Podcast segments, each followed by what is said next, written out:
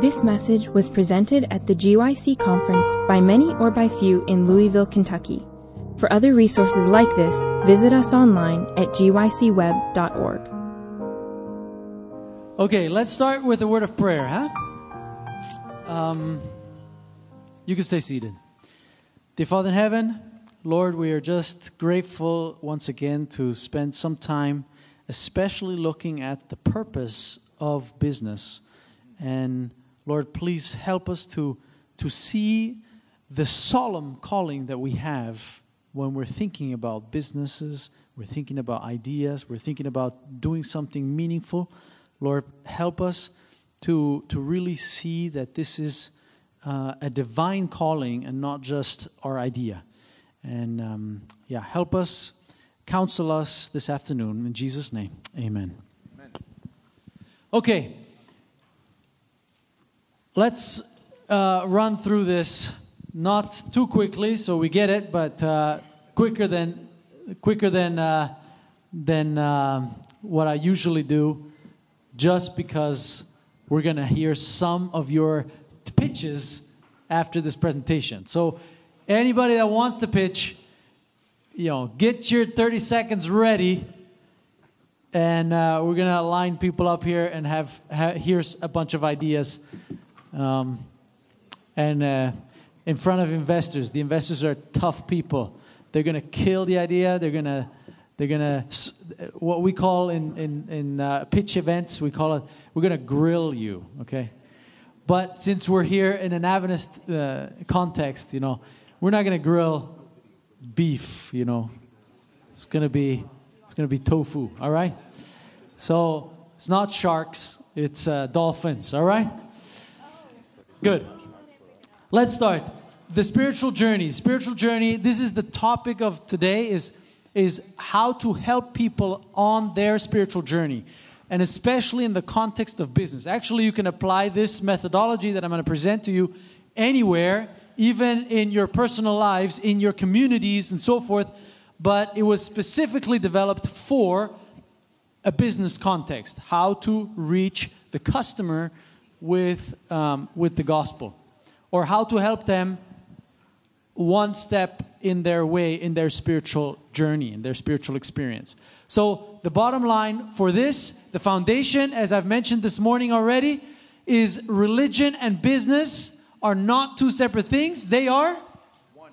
One. Okay? They're one and the same thing. And here is the, the other beautiful quote that I wanted to share with you, where Ellen White says it so beautifully. She says, You have felt that business is business and religion is religion. But I tell you that these cannot be divorced. Okay? She's talking like as if they're a marriage, they're a couple, right? This is business, probably, I don't know, the woman and, and, and religion, the man, right? or the other way around, however you like. but this is really a couple, all right? This is the bottom line. And we have been responsible for this divorce. And she says, and th- I love this. She, she quotes she quotes the marriage ceremony you know, words. She says, You are not to put asunder that which God has joined. And what has God joined? Business and religion. It's just so beautiful. I can't believe she actually writes this, you know. But she, she really celebrates it, you know. Yes. So I think we should celebrate it too. Amen. So um, the, the, the bottom line for understanding the spiritual journey of people is the realization that everyone is on a spiritual journey, whether they know it or not, whether they're Christian or not, whether they're officially Buddhist or Hindu or atheist, they're all on a spiritual journey. The quality of that journey depends on what? Image of God. It depends on the image of God. It depends what you think God looks like. So the reason why Europe, I'm from Europe, right? To me, the main probably the main reason why Europe has become a post-Christian Europe is because Christianity made God look so bad that nobody wanted to follow him, okay? It's very simple. So, so the, the image of God really depends, uh, uh, d- develops the quality of your relationship. And you can think about it in your personal relationship with God as to what God looks like in your experience. If you think, you know, putting, putting, just putting a face on, on God, I took a picture of, uh, of, uh, of a dog. Just just to have to, to, to illustrate this you know. If if god looked like this would you want to fall in love with this? Well maybe uh, maybe some of you right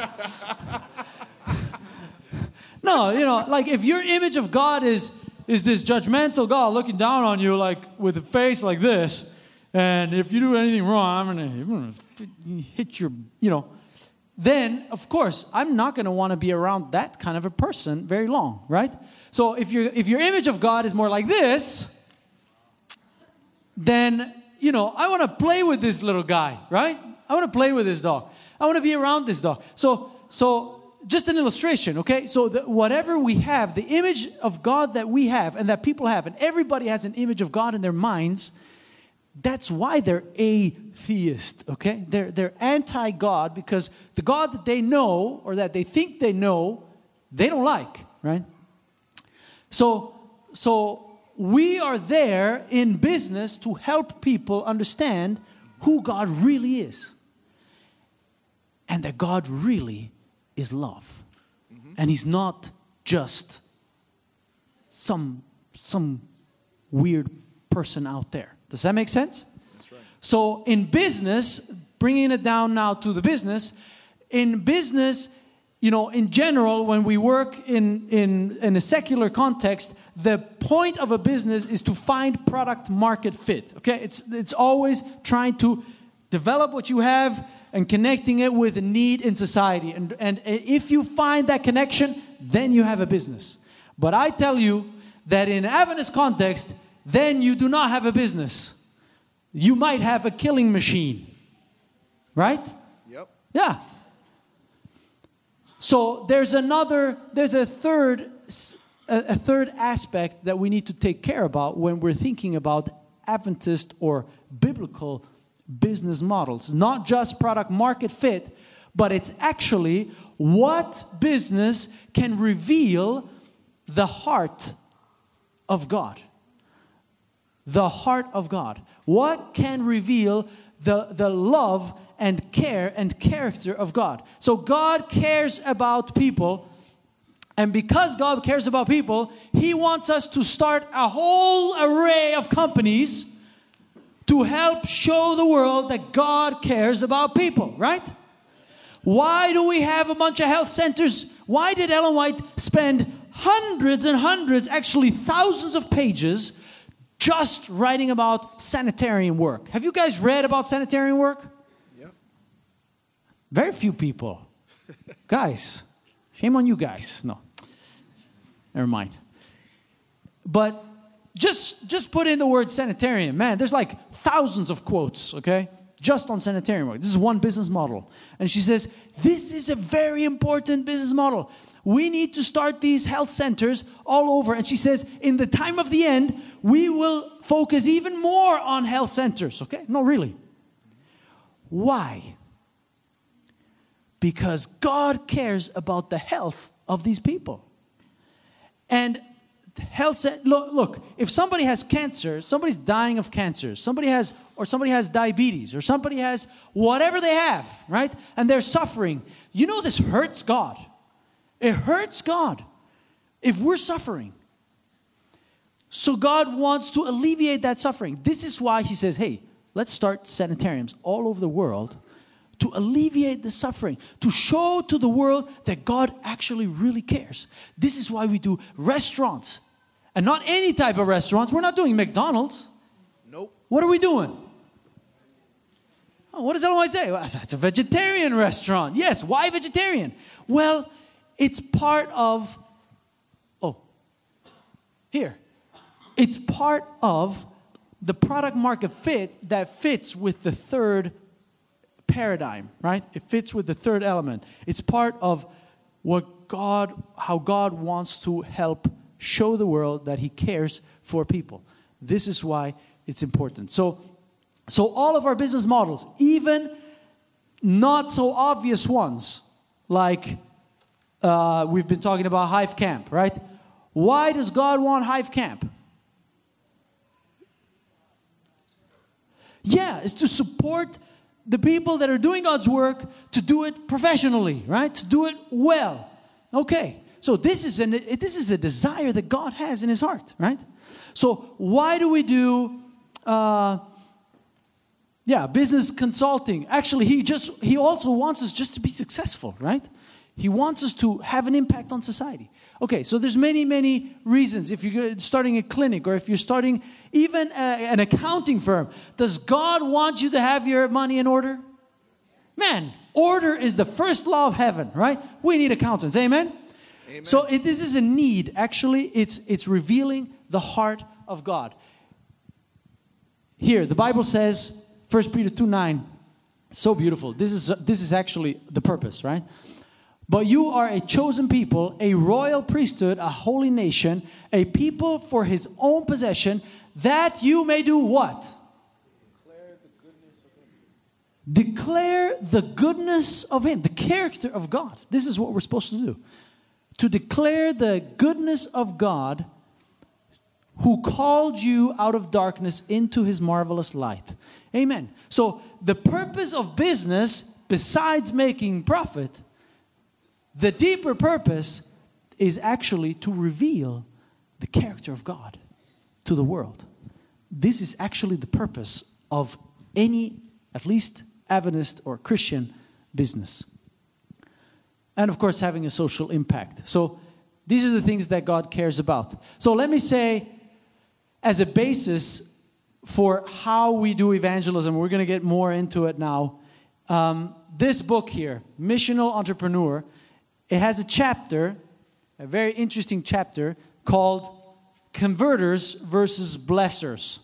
And it's this is this is crucial because there's many ideas on how we do how we should do business evangelism. And some people some people, you know, uh, when when people come into the restaurant, you know, the first thing they do is what? Hey, welcome to the restaurant. Here's a great controversy. So um, do you think they're going to come back? Nope. So it's very easy for you to actually kill your business if you do evangelism in an untactful way. All right? So I'm not against distributing great controversies, okay? Don't get me wrong. But but doing it in the right time with to the right people is very is key. So so there's these guys brought out some studies showing that the missionaries that were out to convert people ended up being like, oh, I don't remember, it was like 10 times less successful in actually bringing people to God than the people that were not there to convert people, but were there to bless the people around them. Okay? Amen. So this, guys, to me, uh, you know, I've been a missionary I worked as a missionary for 10 years, and I realized this, unfortunately, much too late in my missionary career, if you can call it that. The, the, the bottom line is we tend to want to, you know, baptize people, don't, not realizing that actually what we're doing is we are, we are, we are showing them that we have our own interest. And it turns people off.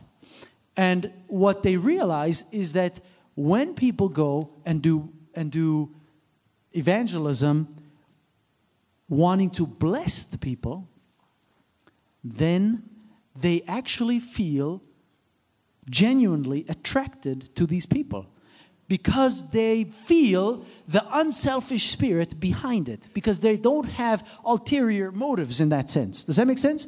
So they end up wanting to know what you believe because you are so nice. You know, Ellen White says we are we should be the happiest people on this planet. That's okay? right.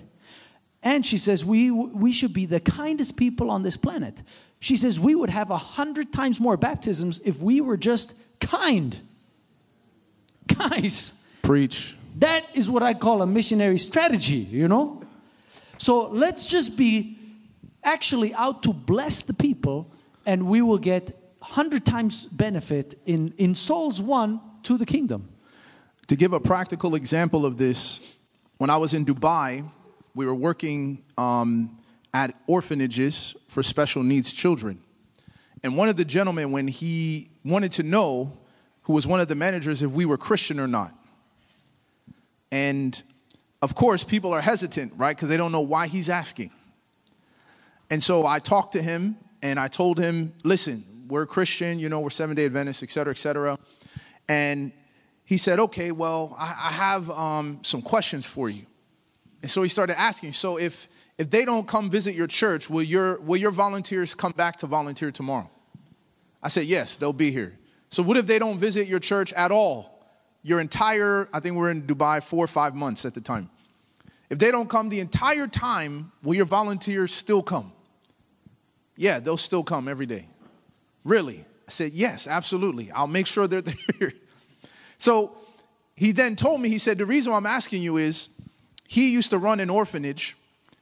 He was working with an orphanage run by Baptists in Africa, specific country in Africa. And he said, they opened up the orphanage, they had a K through 12 school, and it was packed. I mean, it was filled with kids and families. And he said, one day, after about a year, meals, clothing, education, everything, they said, We're going to be having chapel. And we're expecting everybody to come to chapel. And so the person on the ground who helped them organize it, who was a local, said, You know, this could create some tension. You know, here in our culture, because you provide for them, they're going to feel obligated to go to the services. So maybe you can just, it's available, and if people want to walk in, they can, they can walk in. They said, no, they have to show up. So they made this announcement, and all the people who were not willing to go to the services was almost 80% of the orphanage. They were not interested. He said, Sebastien, the next day I woke up, they shut down the orphanage. Packed up their stuff, the school, the food, the clothing, everything, and left. he said, It's so hard to share the gospel in that place because basically they were saying, if you're not willing to come to a Baptist service, we're not going to serve you. And as a result, that does more damage to the character of God than it does to help him. And this is very, very important. God heals 10 lepers, you know. Yes. One might come back, but he healed all of them. Why? Because he wanted to heal the person. He actually cares for the person. Whether they respond to it or not afterwards in following him, that's up to them, you know.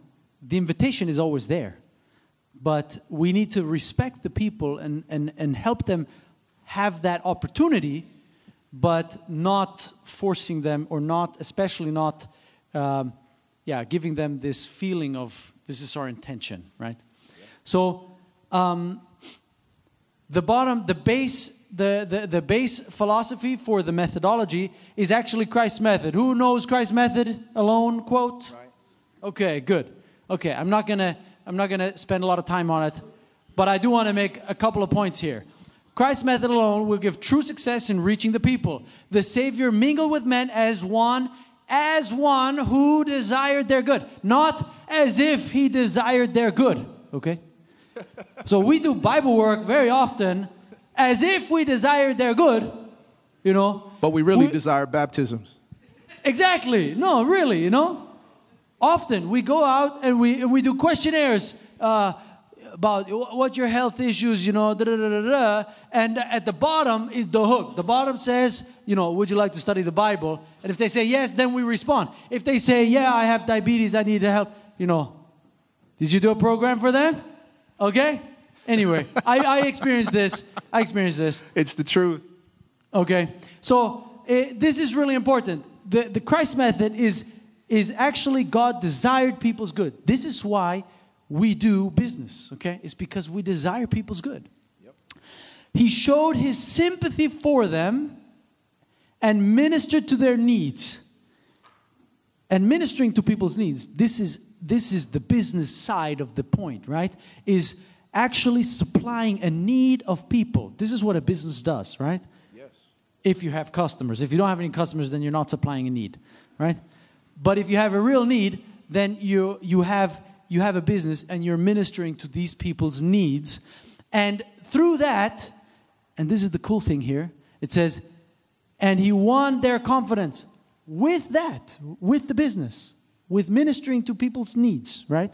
Healing people.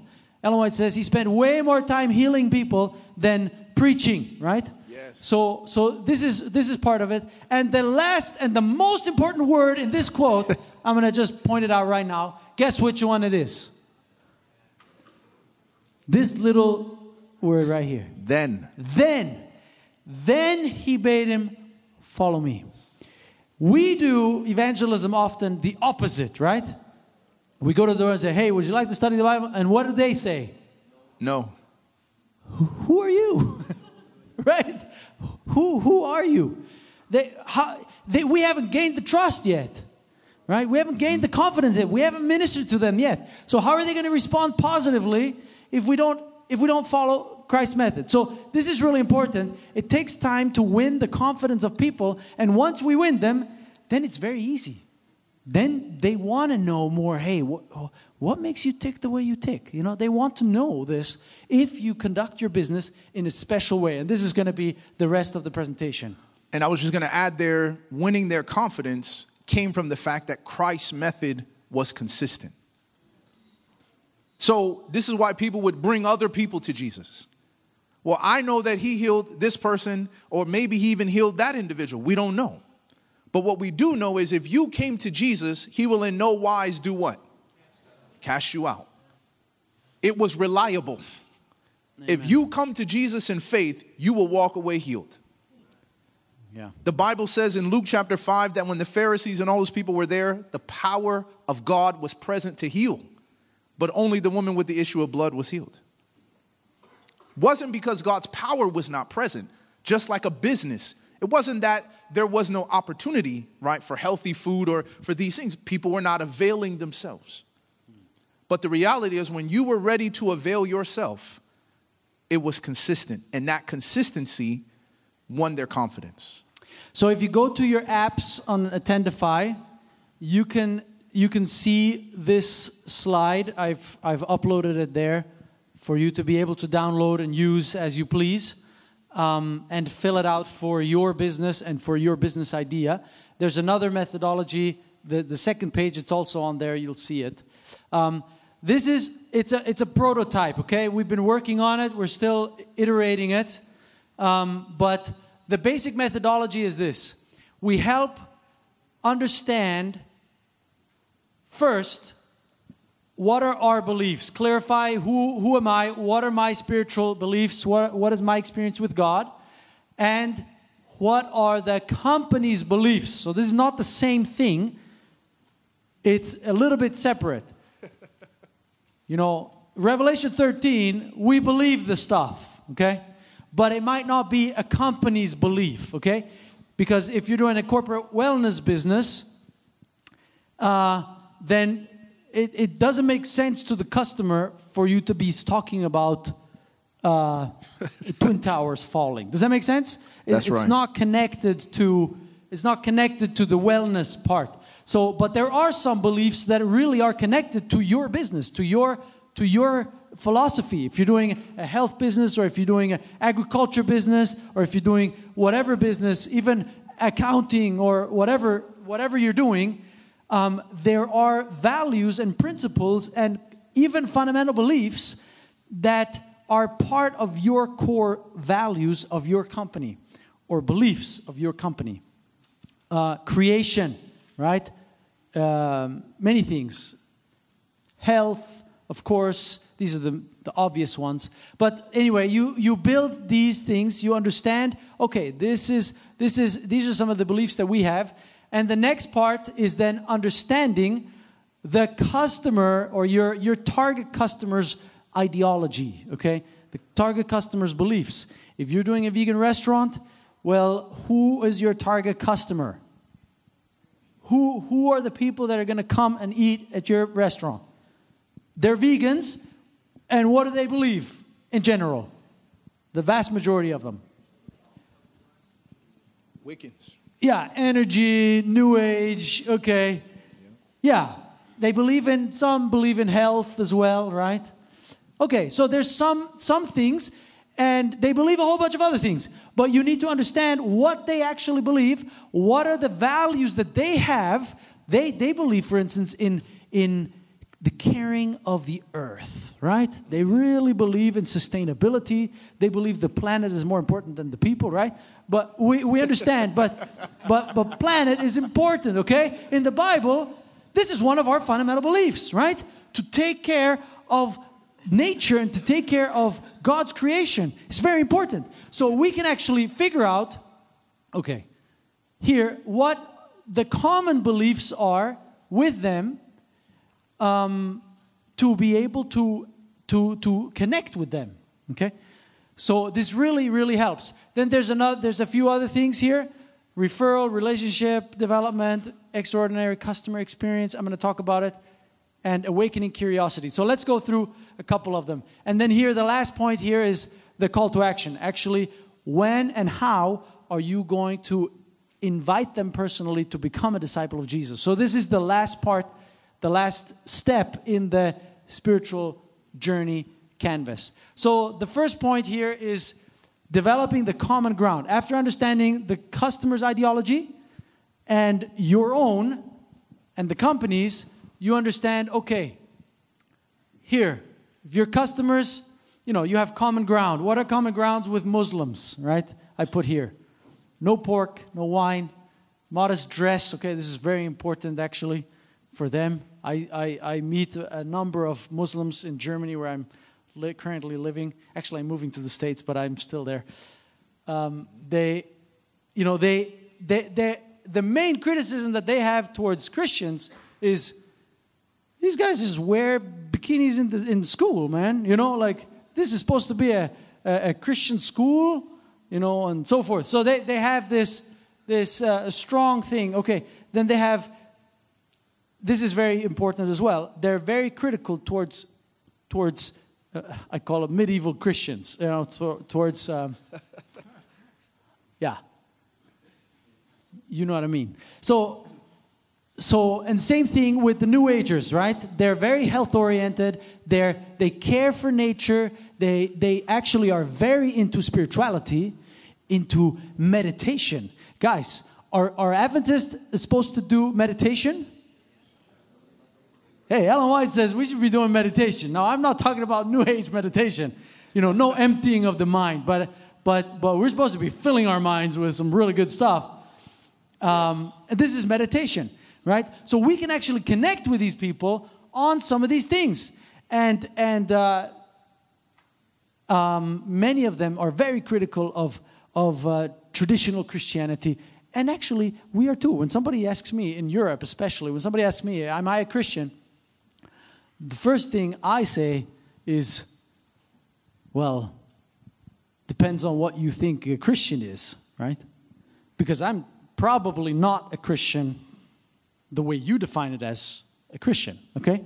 So their mindset of what a Christian is, actually, if you talk to a Muslim, you know, they think a Christian is a Hollywood uh, rock and and womanizer and these, these are the christians you know that drink and smoke and, and, and this is a christian okay? So if you say if you go to dubai and you say i'm a christian then they say no thank you. I don't want you in my backyard you know?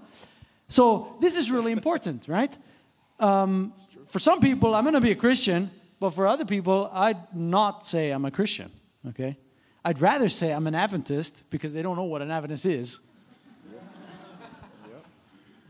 Yeah, no, really, okay? So being aware of what, what people's perception is of Christian or do you, do you believe the Bible, you know? Sometimes, you know, you got to be very sensitive to some of these things. So I don't want to spend too much time on it. So the next one is the referral, okay? There's a referral, there's, there's these four main elements how to how to do strategic evangelism with people. The referral is a very simple process that if you have a business model that is not very um, is more product oriented, less service oriented, then you only have a very short span of time working with the customer, being with the customer. Like this friend of mine who creates, who, who makes um, vegan camembert cheese, right? French cheese. And it's quite an incredible product, actually. And he, the, the, the way he can do evangelism is he doesn't have much contact with the customers, right? but he sells them the cheese. And when he sells them the cheese, then he can give them a discount or a referral for a lifestyle center that is that is in the local community, right? So then the people then even though I don't spend a lot of time actually, you know, evangelizing them, but I can send them to another center that has the same spiritual interests as as, as my company has. Does that make sense? So you're helping them to make one step in the right direction, and you let the next ministry take over the process, right? This has happened with many people. They end up going to a lifestyle center, and the lifestyle center is probably the, and this is why I think Ellen White talks about it so much. It's, it's one of the most in depth experiences that you can have with a person and because of that, on a health level, on a and this is health. When we're talking about health, it's an existential level. You know, these guys are dying or they have like serious problems, and and if they get helped, you know, then they become very open. And so so this is this is part of it. So you help them one step of the way, and then you lead them to the next. And so this is actually the the the vision that White had, which we call the beehive, which Hive Camp or Hive International is, is called after this beehive vision that White had, where she saw all of these missional entrepreneurial projects going on in San Francisco, and all of them helping each other to reach, to actually uh, um, help the, solve the, the problems in society of poverty, of unemployment, of all of these kind of things. And at the same time, they had restaurants, they had health food stores, they had, they had sanitariums, they had all of these things together. And all of these together made such an impact on society that everybody that came into any store and they got connected to the other place and to the clinic and to the massage place and to everywhere, that in the end they say, man, these guys, these Adventists, you know, what do you guys believe? This is so awesome. You're helping solve our, all of our problems, you know, everybody's so nice. I can't believe it. What do you guys believe? And so then they did an evangelistic campaign at the end. And because they made friends with all of these people, they say, hey, let's go. If you want to know what I believe, come to this event, you know? She says they had to, they had to hire large halls for the evangelistic campaigns because there were so many people interested in what these guys believed because of the way they did their businesses. So, this is really um, key here. That's the referral, and then here we have the relationship development and then the customer experience. So, what? Again. All right. So let's go to the to this to the customer experience. Customer experience is based on the spirit what what, what uh, in in the business world is called this the customer journey okay so you you design the customer journey before they enter your business the, the awareness and then getting into your into your business and then after your business right so this is the customer journey and the idea is actually to build your journey why is this here we go. Around these moments, which are the customer touch points. So, so every business has customer touch points before they come to the business and during the business uh, interaction and then afterwards. And all of these are, are, are these touch points that we are, des- are meant to design. Every business designs these touch points, actually. And, but we have a special way of designing them. The Bible gives an idea of how we should design them. Actually, here. Um, what does the Bible say? John 13, 35. What this is the marketing text. I love this text. The, the real branding text. You guys know what a brand is? What's a brand? It's your logo? It's not your logo. It's not your name. What's your brand? It's the feeling that people have about your business when they think about your business. So, what is the brand when you think of ASI or when you think of the Seventh day Adventist Church? Okay, let's do it that way. when you think of GYC, okay, what's the brand? So, when you think of, of, of church, you know, what comes to many people's minds is no pork, this is the first thing that comes to people's minds. Uh, it's amazing. I- out in the world, right? Huh? Sabbath, okay, yeah. So we th- there's there's brand. th- Everybody has a different brand. This is why it's very difficult to actually manage a brand because it's people's perception about you, right? It's, it's you can't really ma- control it very well. So is, uh, a lot of time is spent on developing that. You know, Steve Jobs is a good example of that. So so the the question is, how do you develop a brand for a, a Christian company. So the Bible says we will have a brand. So when people talk about you, when people talk about Christians, the Bible says there's one, one thing that will come to everyone's mind. It's one thing, this is your USP, this is your unique selling proposition. This is what makes you different from all the other religions in the world. What makes you different from all the other businesses in the world? What is it? Here. By this, everyone will know that you are my disciples, that you keep the Sabbath, that you don't eat pork, that you provide a high quality service. That what? I said that You have really good schools. exactly. We have great schools, great, great health institutions. No, no. The main identifying factor is that you love one another, agape, that you love people more than anyone else in the world. This is the identifying factor that you must be a Christian business. You must be an Adventist business. You know, you love people more than everybody else. So there's this book written about the power of moments. I love this book. It design it, it helps you to actually design these touch points as powerful moments that you help the customer to celebrate. So based on this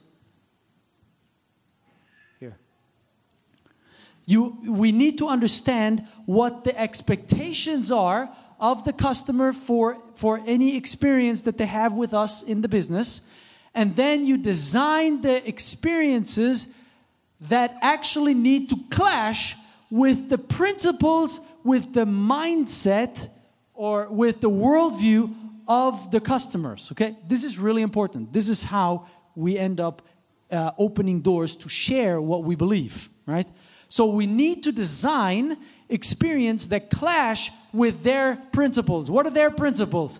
Their principles are normal reciprocity. You know, reciprocity means I do you some good, and uh, somehow you scratch my back too, right?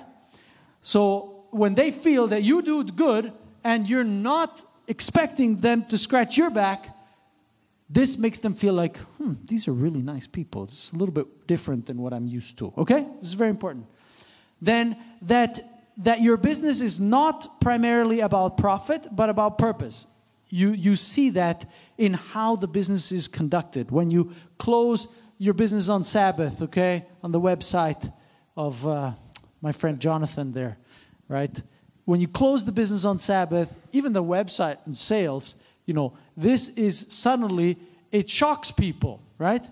It's like, you close a restaurant on Sabbath, the most important day, selling day of the week?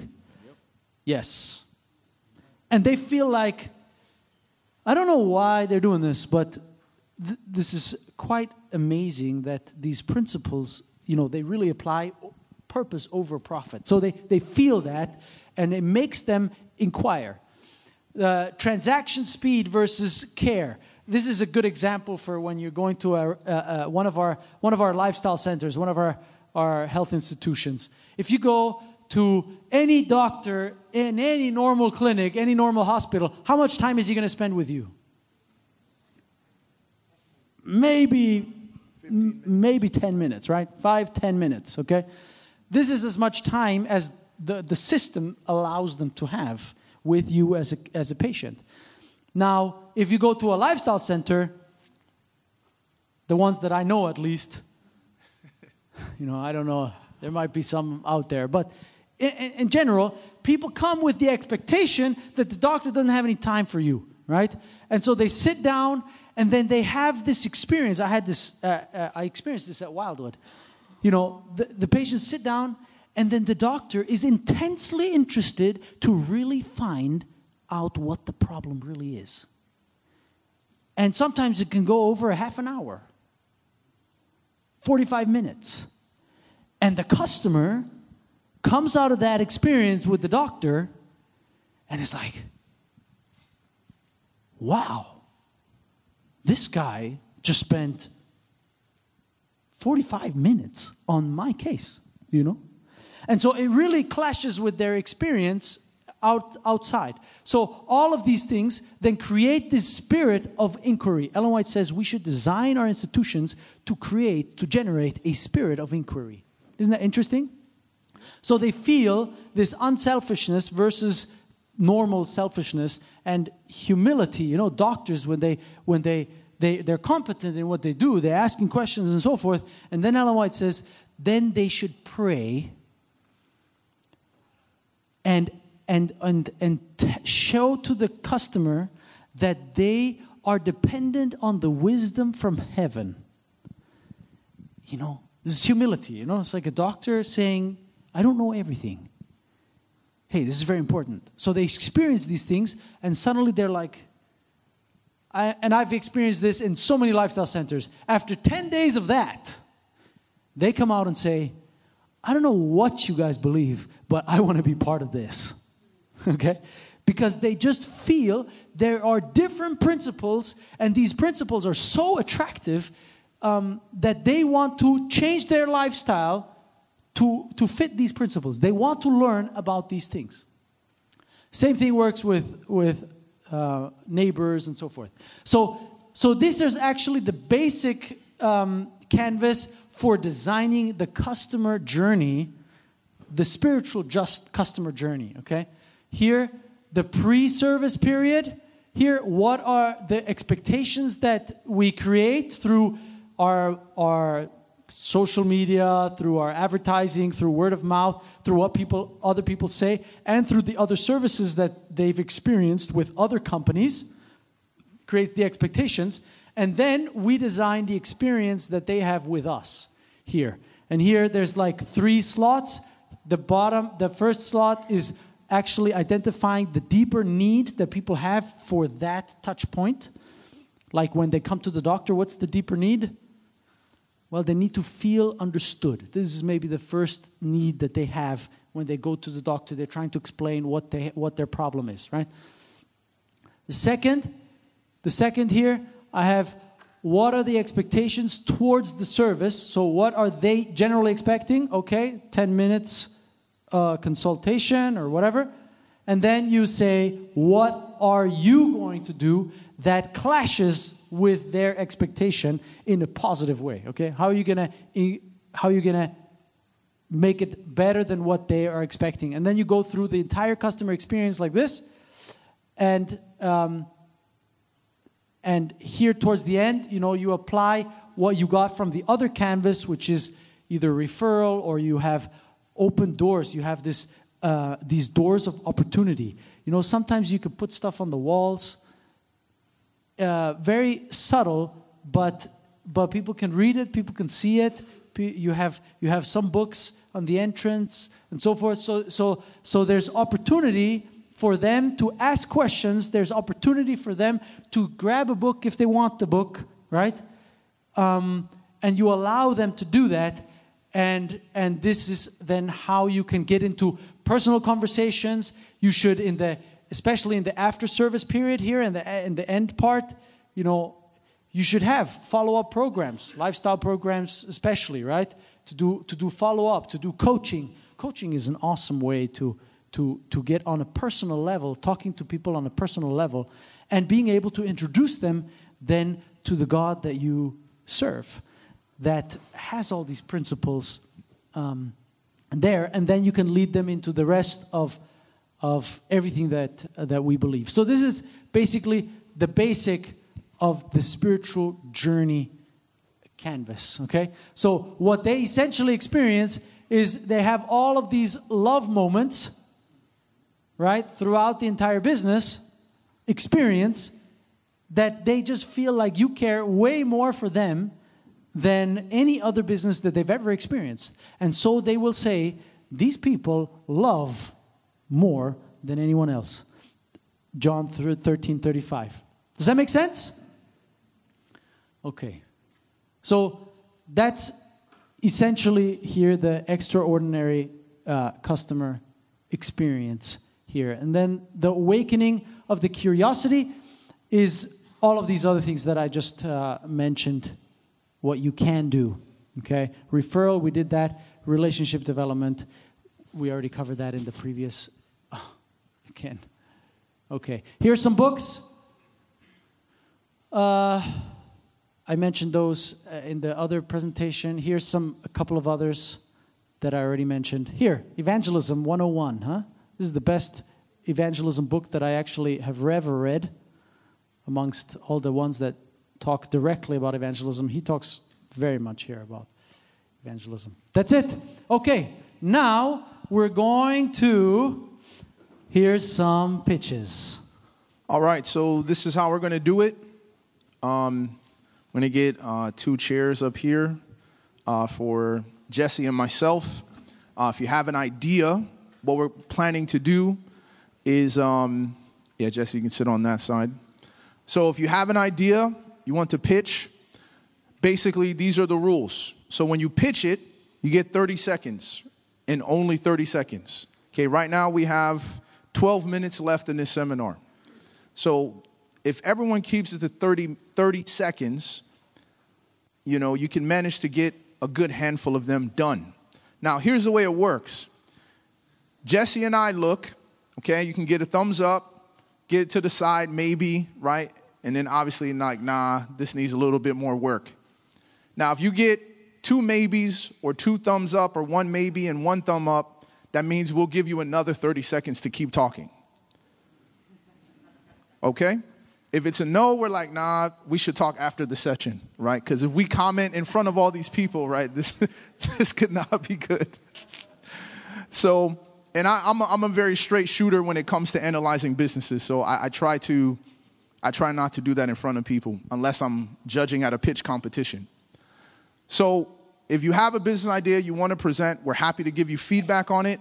Um, but essentially, we'll decide whether you get an extra 30 seconds or not. Um, from there, if you have the courage to do that,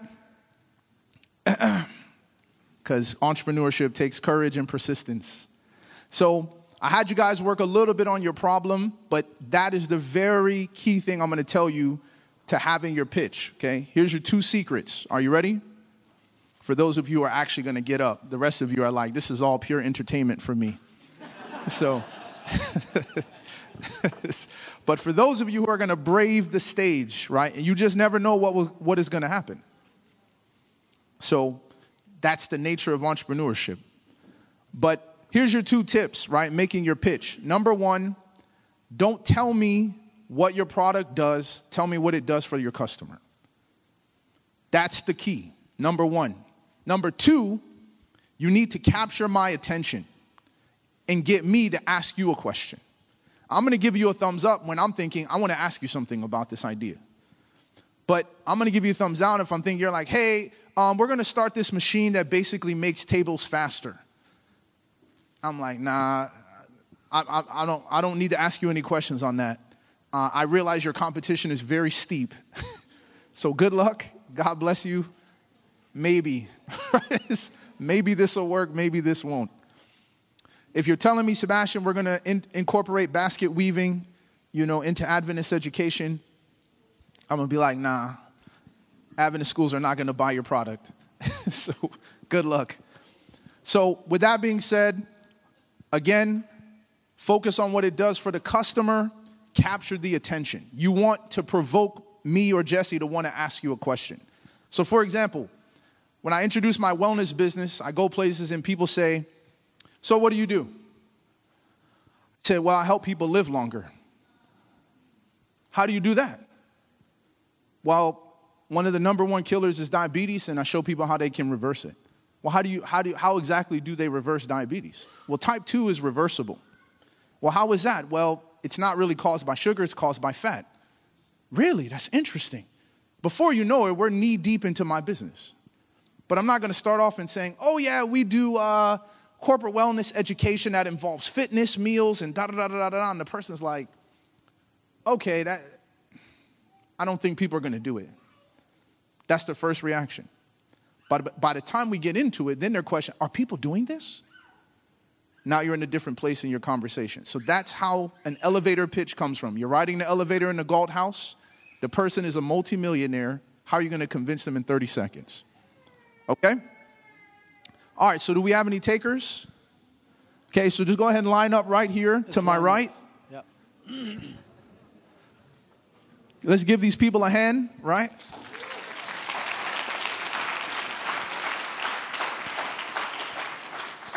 Okay, so just line up here. Now to my left, I am excited. Jesse, are you excited? I'm excited. Okay. I'm ready to listen. All right, Paula, can you be my timekeeper? Okay, thank you.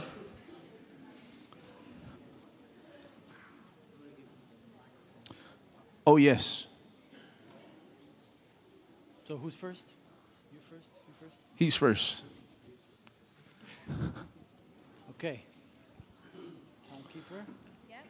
So, All right, she'll start when you start. okay. Jesse, have a seat. Have a seat.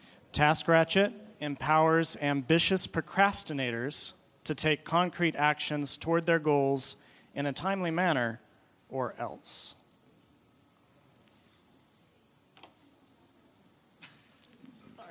Nah.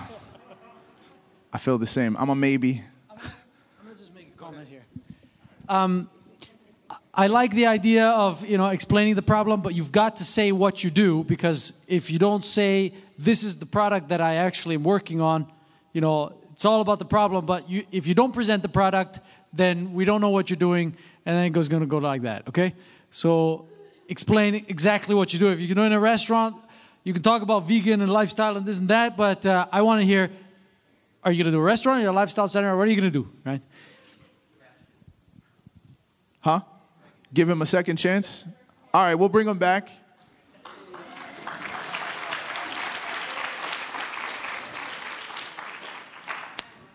All right, 30 seconds again. Task Ratchet is a to do list with teeth.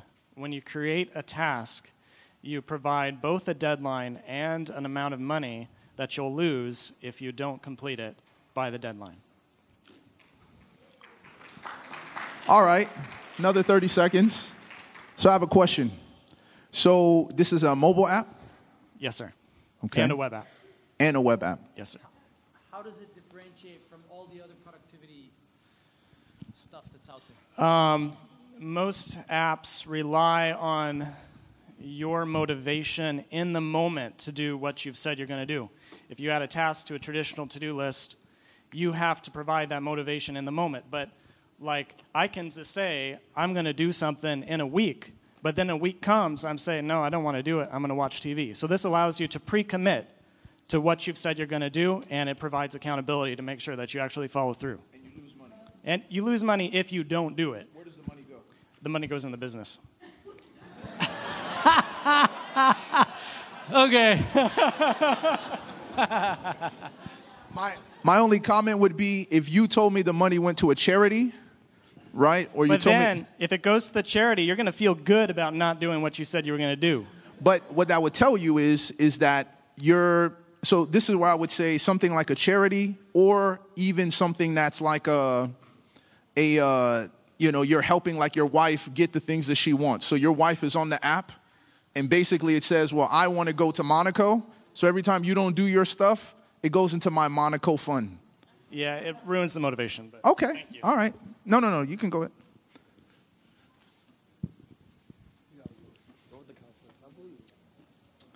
All right, I want to start a Christian clothing company called Rain. Everybody wears Nike, everybody wears Adidas, but Nike or Adidas doesn't pay you to wear their, their clothing. I would like to start a Christian clothing line that doesn't have any Christian symbols. It just, just if you're a Christian, you understand the symbols. I wish I could show the logo. But what I want to do is create referral marketing. So if I got paid $5 for every shirt, Nike shirt that I sold, I would wear Nike more confidently. I wear Nike because it's just because it's cool. But I want to start a Christian clothing company that can. Okay. Yeah. I'm a maybe. Okay. You get another 30 seconds. Okay. Wonderful. So you buy a shirt. It's awesome. Looks cool. Looks great. Somebody else says, "Man, that's a really cool shirt. Yeah, you should buy one." And you get paid five dollars for every shirt that you sell. We're actually already doing it with this one. Awesome hoodie. You buy this hoodie. And everybody that buys the hoodie through you, you get paid for it. Uh, you know, you're not gonna make a ton of money, but hey, why not make extra five, ten dollars to go to Chipotle? Everybody loves Chipotle. Everybody goes to Taco Bell. You know what I'm saying? So five dollars for that. Honestly, I want to make, I want to produce money. To, I'm a literature evangelist, so I want to be able to help people Time. make 100 percent of their canvassing money. What you think? What you think? No, I'm not going to say this. Yeah, we'll talk afterwards. Yeah. Thank you. No, can Can we give him an, up- a round of a round of applause? We start when you start. Copy. Um, I want to state a fact and then go into an issue. So in 1960, there were about 73 um, homes statistically that had two that had both parents. In 2014, it was 46. As we go down the list, we see that um, two-parent homes and remarriage, cohabitating parents, single parents, both increased. Um, within families today, believers and non-believers, there is a growing rift between parents, children, and even siblings. But God cares about families individually and collectively, and there is a deficiency of both spiritual and divine guidance. You Time. said time. Can I get? Oh, if you want to hear the rest, Man, you're you interested. say the product, man. Say the product. We want to create a toolbox or a first aid kit for families that'll be able to allow you to deal with the dynamic issues in your home. Um, Pause. Pause. Yeah, no. no, no. We'll talk afterwards. Yes. All right. Mic microphone. It was going in the toolbox. It was going in the first aid kit. No problem. If I can't present, no one can. That's right. It's like it's good. All right. We start when you start. How you doing? My name is Dwayne. It's real simple. I help people keep Sabbath day a bit more holy. We're always on our phone. This is an app that will prevent people who are not Sabbath related your app or a contact is trying to contact you. It will block them. And will say, right now is my Sabbath hours. Please contact me another time. And then, but what it does, it holds all the information so you can follow up with each time the, the notification came through. So let you know who tried to contact you via phone, text, or especially if you're a business person, this is valuable to you. You don't want vendors trying to contact you during, during your Sabbath hour. Time. Yeah. Okay. So I was just going to ask that question. What's your business model? My business model is I'm trying to gather up. I'm trying to launch. I have a few more. quir- The app is halfway built. What I'm trying to launch in um, in March. I, my business model is to go to the churches, Adventist and actually uh, Jewish churches as well, Hebrew as well. So we're going to Synagogues. Okay. How will you make money? What are they paying? Who's paying? Yeah. Um, so it's going to be half. So it's going to be just like usual apps. It's a, a Abdro. It's going to advertise, but if you want to pay, it's five ninety five. If you want to keep it permanently without advertisement, That's a lifetime cost? it is. I'm think it's lifetime for now. $6 Yeah, for lifetime use of the app. for, for lifetime user app and free free update upgrades. So it helps you keep the Sabbath day. Because you know you're doing things that you're supposed to be doing on Sabbath when the sermon's going on, and it also turns off your phone during divine hour. So when you walk in, it knows that you're at church. It'll turn off turn off the phone automatically. So I would I would uh, challenge the business model, but I think it's a great idea. All right, no problem. Thank you. Thumbs up. Thank you. Yeah. We start when you start. My name is Stefan. Um, what I want to do, I've, I'm starting a business called Life Medical School, and this is to help doctors coach them to achieve their goals. Okay, so what do you think? I'm a maybe. He's a no. Okay. This is the same thing you were, you were telling me? Yes. Jesse Okay. did like your wa- pitch. I All want- right, so I have I have a question for you. So you said coaching doctors Mm-hmm. on what exactly? I want to help doctors who are from non-European countries to help get into the to become part of the German workforce and to solve their problem because they have a very difficult time to come into a place like uh, Germany where they don't have they Why do to- they want to come to Germany? they want to do, do, do their residency and um, Why would they want to do it in Germany, not in the States or somewhere else?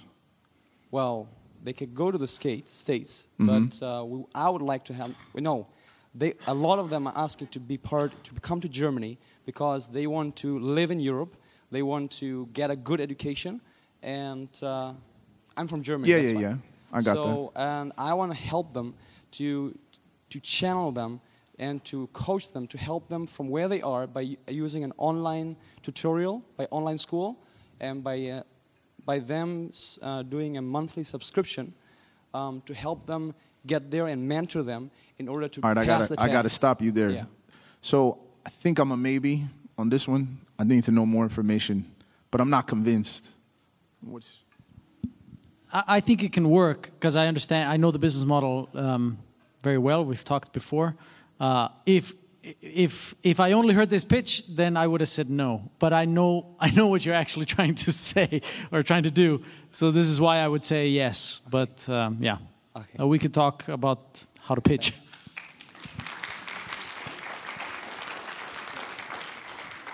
we start when you start.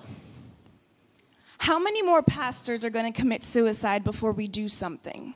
Before we help people win the battle in their mind God's way? I'm a hmm. college professor and I have created the God Psychology, a directory for not only Christian counselors, but a life coach certification for Christian coaches so that we can open more healing businesses. What sets us apart is entrepreneurship so people can open into the $10.10 billion industry of personal development through coaching, speaking, and writing books so we can stop having young adults suffer in silence. What's your name? Maybe. I have a question.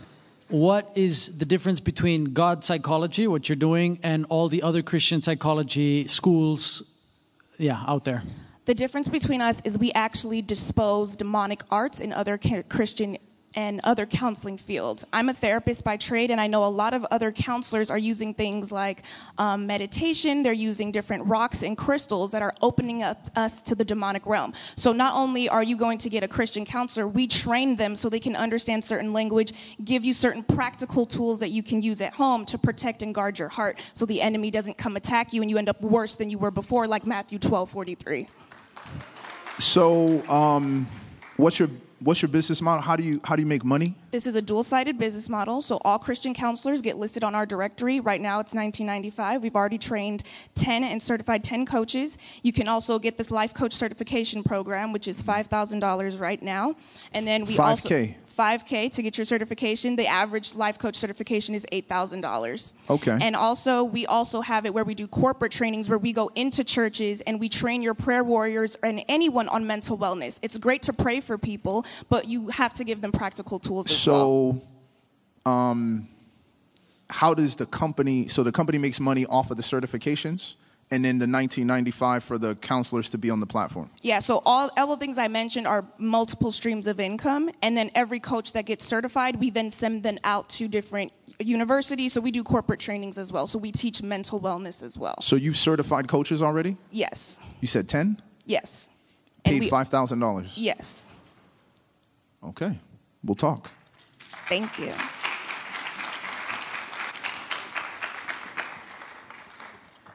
We start when you start. Sure. All right, in a world where everyone is crying about climate change, talk about stewardship, I'm going to create a product, a bio waste digester, small one that will turn your kitchen waste into cooking gas. Okay, I want to hear more.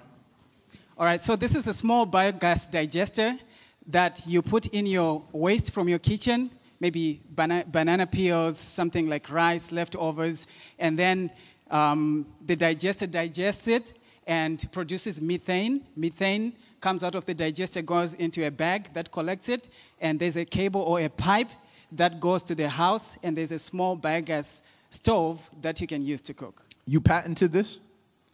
You say what? Did you patent this technology? Or are you borrowing technology from someone else?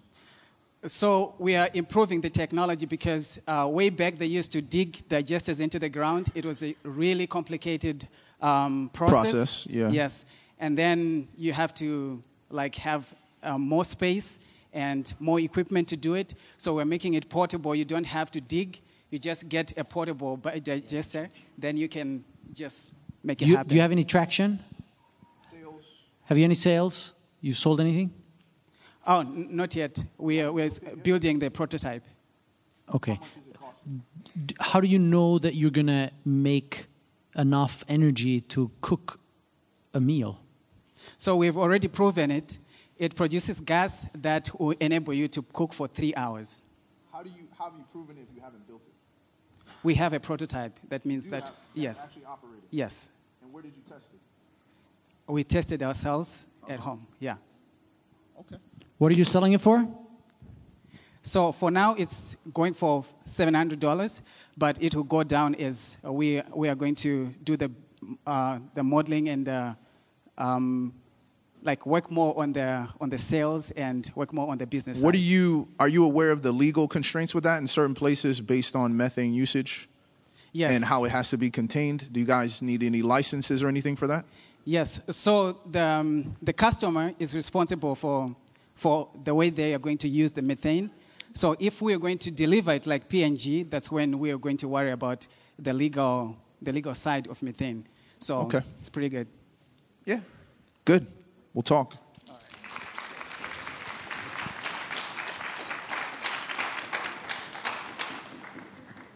All right, this is an idea we just hatched up in 30 seconds or less. So, Great. Quality Time is an app where busy parents and families find quality, local vetted Adventist babysitting services and many more services for families.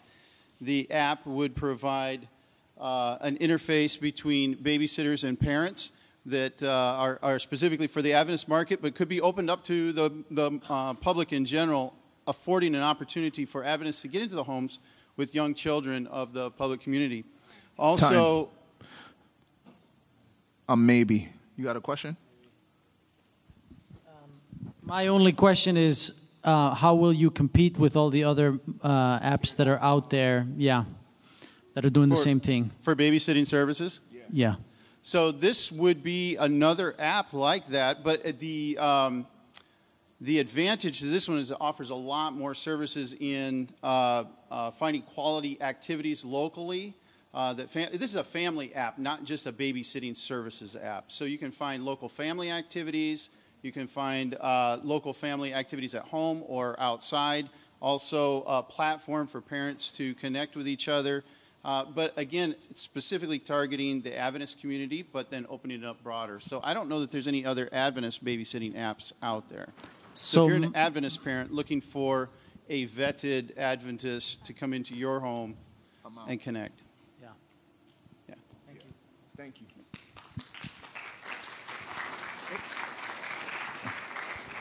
Thanks. So we're really facing a big problem today in the college culture. Um, we're losing a generation of less than one percent of today's young adults have a biblical worldview.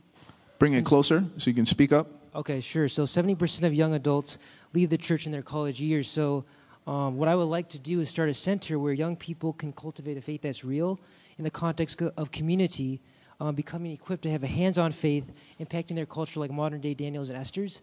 And the way we want to do that is have a health center where they can come to like a coffee shop, kind of cafe, and kind of get community, but at the same time be able to um, get life coaching and be able to discover what real like discipleship looks like. So Time.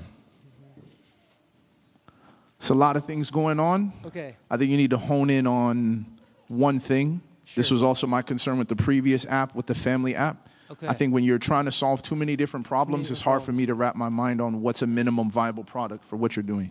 Sure, That's appreciate it. okay. Thank you.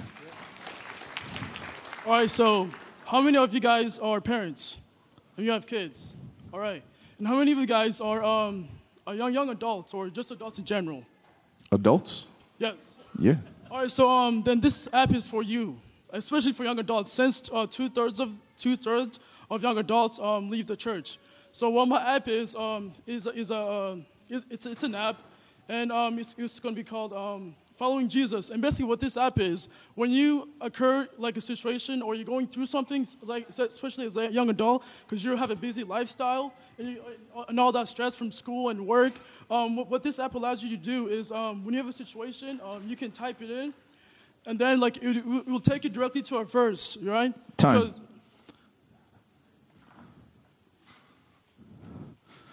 Okay, we'll give you another 15 seconds.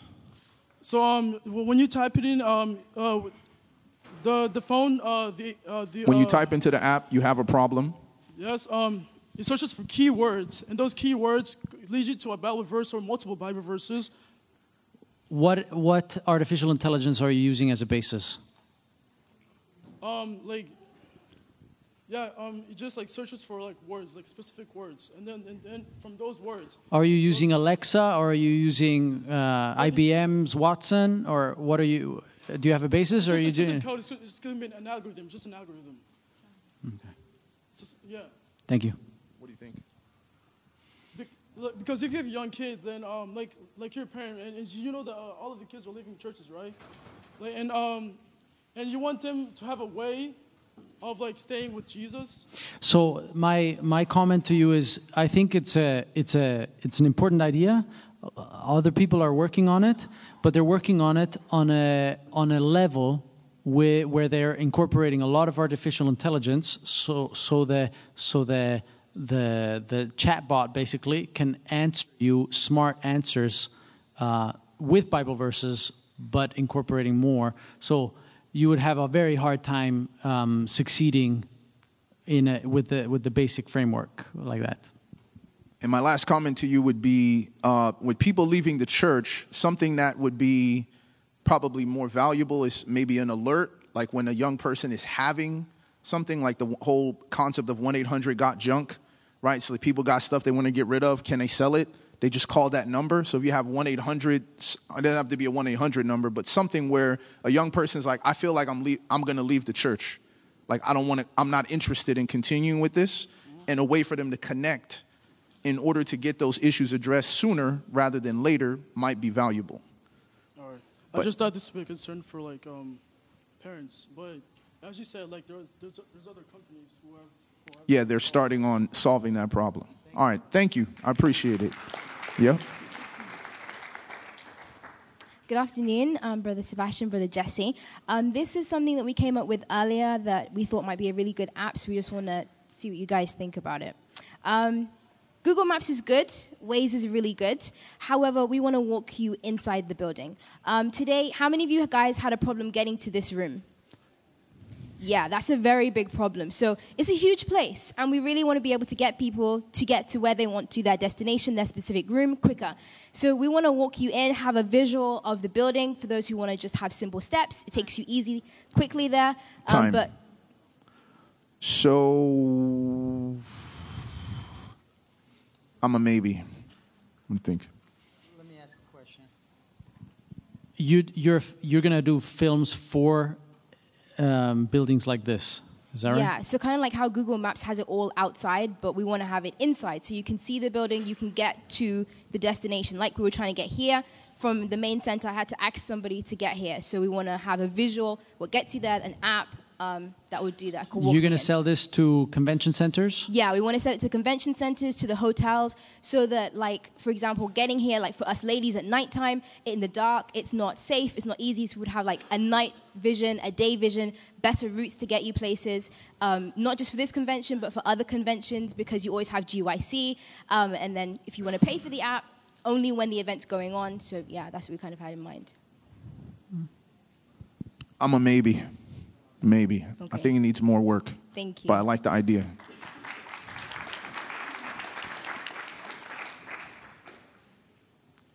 my plan to design a holistic program that will help inmates to be ready to be self-sufficient when they get out of prison. When they get out of prison? Yeah. Hmm. I'm a maybe.